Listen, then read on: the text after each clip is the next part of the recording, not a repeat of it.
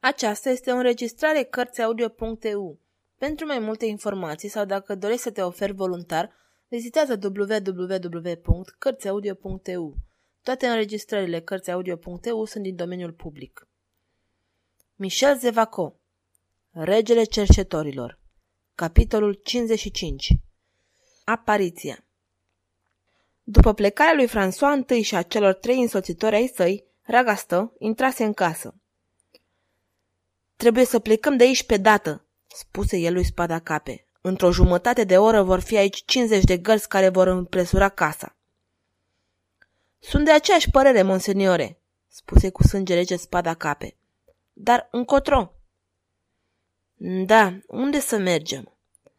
Palatul pe care cavalerul îl închiriase era supravegheat, avusese rădovadă. Nu cunoșteau pe altcineva la Paris, la care să poată cere găzduire. Ragastă, chipzui un moment se aflau pe culoarul care dădea în camera unde intrase François I. La mijlocul acestui culoar începea scara ce conducea la etajul superior.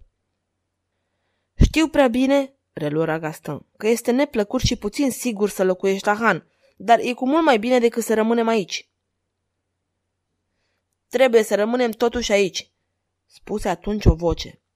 Ragastan și spada cape tresăriră și ridicară ochii în același timp către capătul de sus al scării de unde se auzise vocea. Zărirea atunci un tânăr cavaler învăluit într-o mantie, cu chipul acoperit de o mască de catifea neagră. Stătea în picioare pe treapta cea mai de sus. Cine sunteți?" Făcura Gaston pe un ton amenințător. Vorbiți de îndată! E în joc viața voastră!" În același timp, îl reținu pe spada cape care era să se repeadă pe scară. Țin prea puțin la viață, spuse misteriosul cavaler. Și totuși, sarcina mea nu este pe deplin terminată. Mai am încă câteva de făcut sau ceva de văzut înainte de a muri.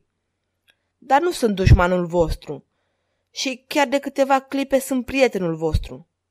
În timp ce vorbea astfel, cavalerul lăsă să-i cadă mantia și scoase masca. Cavalere, nu mă recunoști? Dumneavoastră, doamnă! exclamă Ragastă, recunoscând cu uimire pe dama de la care a închiriat casa. Era într-adevăr Merlin Ferron. Ea coborâ. Totul e clar, nu-i așa?" Făcuia cu un surâs. Iertare, doamnă, ceea ce nu se explică este că vă aflați în casă fără ca cineva să vă fi văzut intrând. Am o a doua cheie la toate ușile, spuse cu calmitate. Mi-am jurat să nu mai vin aici, așa v-am spus, dar noaptea trecută s-a petrecut un eveniment grav după care am vrut să văd dacă ceea ce presupusesem nu s-a produs cumva în casa aceasta. Nu încerca să înțelegeți. Am venit aici, deci la orele patru noaptea. Pot să nu fac zgomot atunci când o doresc de adins.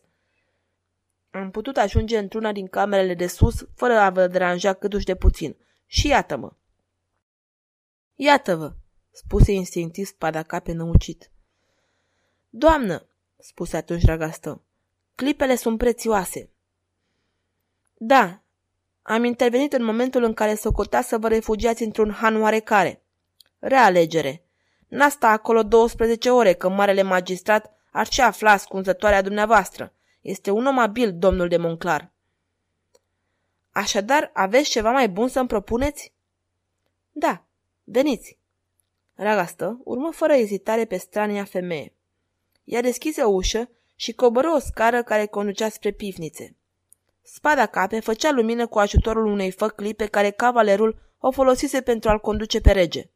Merlin Ferro ajunsese într-o pivniță largă și se opri. Niște butoaie erau rânduite lângă perete. Dar, spuse Gaston, e sigur că pivnița aceasta nu va scăpa vizitei care are să fie făcută?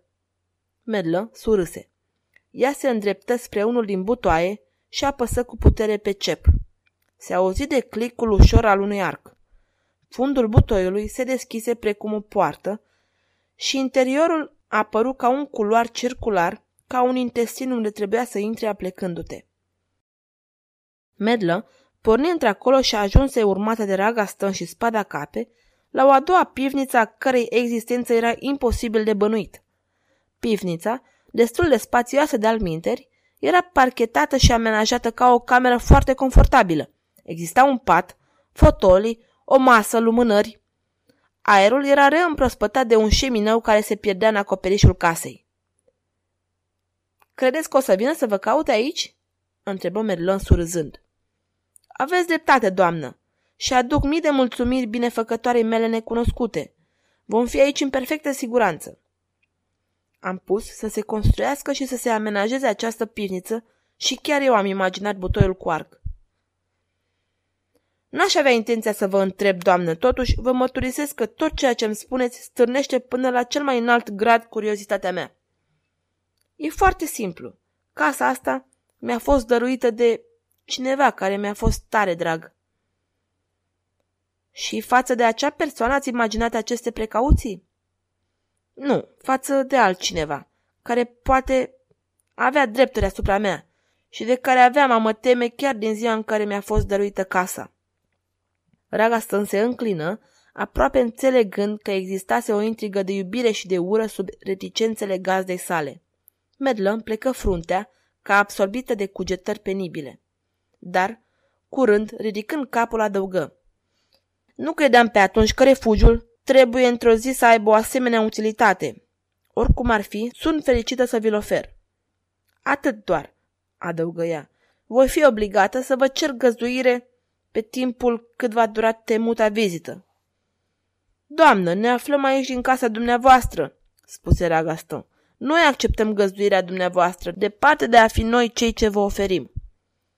Acestea fiind spuse, Ragaston făcu un semn lui spada cape să rămână în preajma necunoscutei pentru a-i ține companie și ieși din pivniță.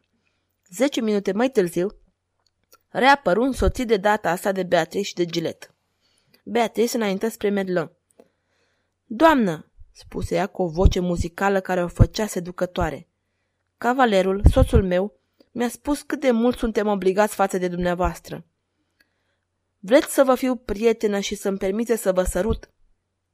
La aceste cuvinte, necunoscuta a devenit foarte palidă și se dădu înapoi. Am putea spune cu un gest de spaimă. Iertați-mă, doamnă, spuse Medlon cu o voce chinuită. Nu sunt demnă de prietenia pe care mi-o oferiți. Nu, nu sunt demnă. Nu mă întrebați, vă implor. Considerați-mă ca pe umila voastră servitoare. Dar fiți sigură, nu voi uita niciodată dulcețea glasului dumneavoastră. Niciodată. Biata femeie, murmură Beatrix, cât de mult trebuie să fi suferit. Medlă nu auzi aceste vorbe. Era ocupată să închidă intrarea intestinului, o operație foarte simplă de alminteri și care se făcea împingând un arc în interiorul butoiului. Reveni atunci în cameră sau mai degrabă în pivniță, se așeză la o parte cu chipul ascuns în mantie, ca pentru a se izola mai bine. Celelalte personaje adunate o priveau în liniște. Gilet era palidă, dar hotărâtă. Ragastă se asigură pentru orice eventualitate de bună funcționare a celor două pistoale pe care spada cape le-a luat cu el și care le-a încărcat. Așteptarea astfel 20 de minute. Au sosit, făcut deodată Merlin Ferron. E necesar ca niciunul dintre noi să nu miște nici să vorbească. Stingeți lumânarea. Ar fi de ajuns un fir de lumină și am fi dibuiți. Ragastă stinse lumânarea de ceară. Se așternu întunericul. Postat în fața ușii cu spada în mână, cu pistolul la îndemână, Ragastă aștepta.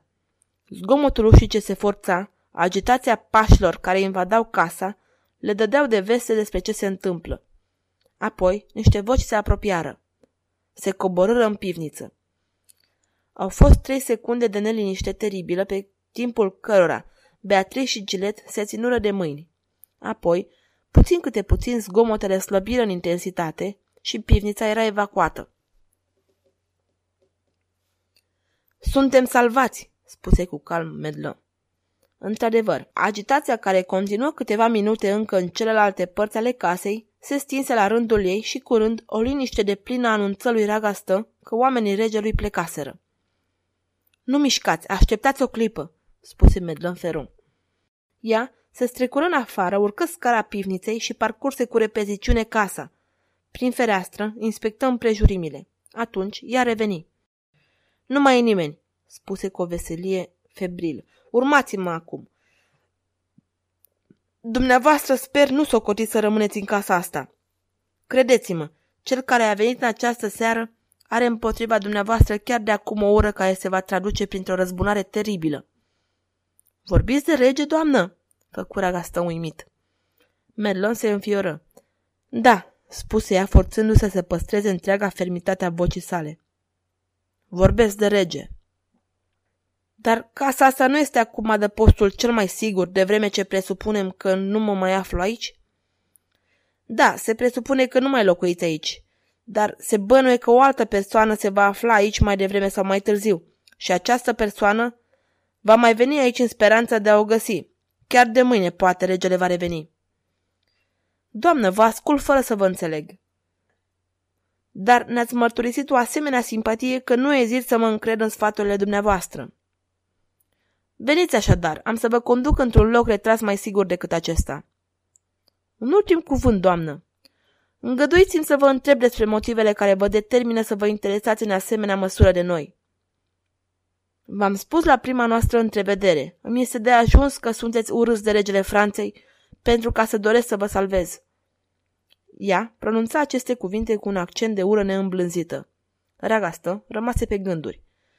Pentru prima dată îi veni în minte ideea că poate pe femeia aceasta a venit regele să o caute, că poate regele era cel care dăruise casa.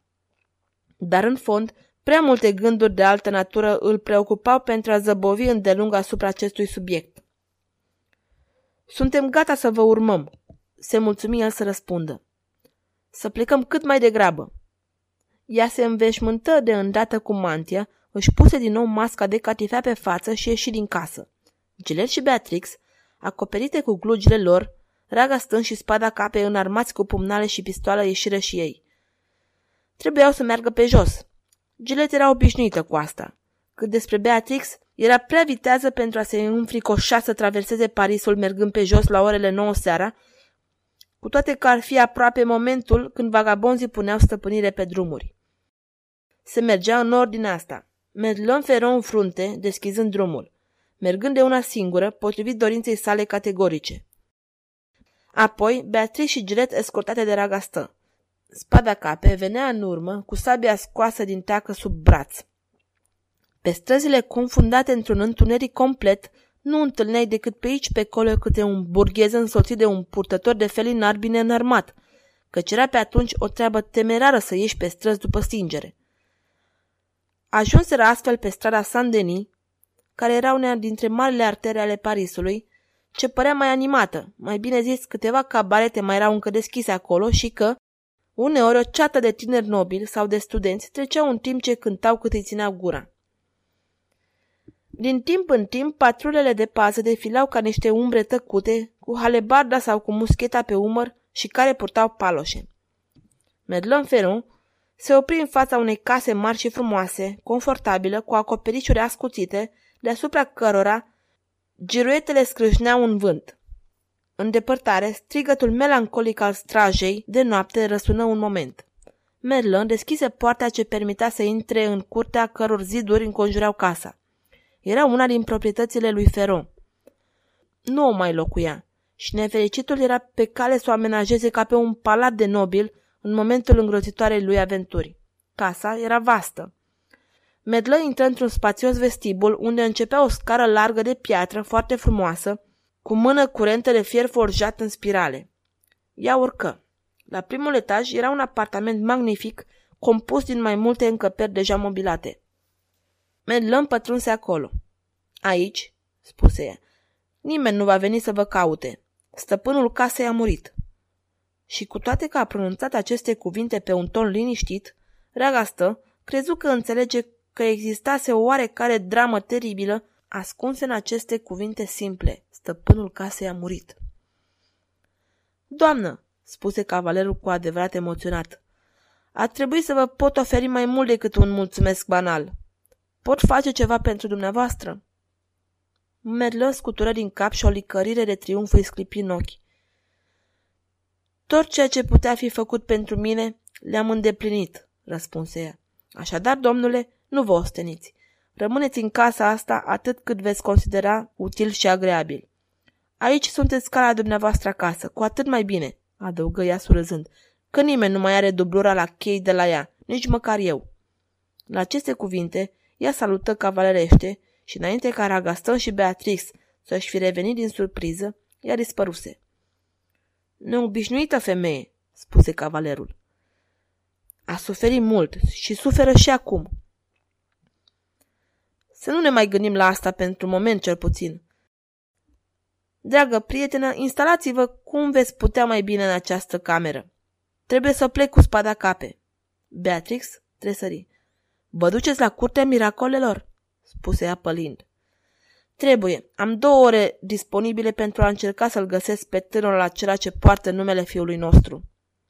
Gilet împreună mâinile. Vai, salvați-l! izbucnie. Am să încerc copilul meu. Hai, bun rămas! Beatrix își înăbuși emoția care o sugruma. Ragastă, la rândul său, nu dori deloc să pară emoționat.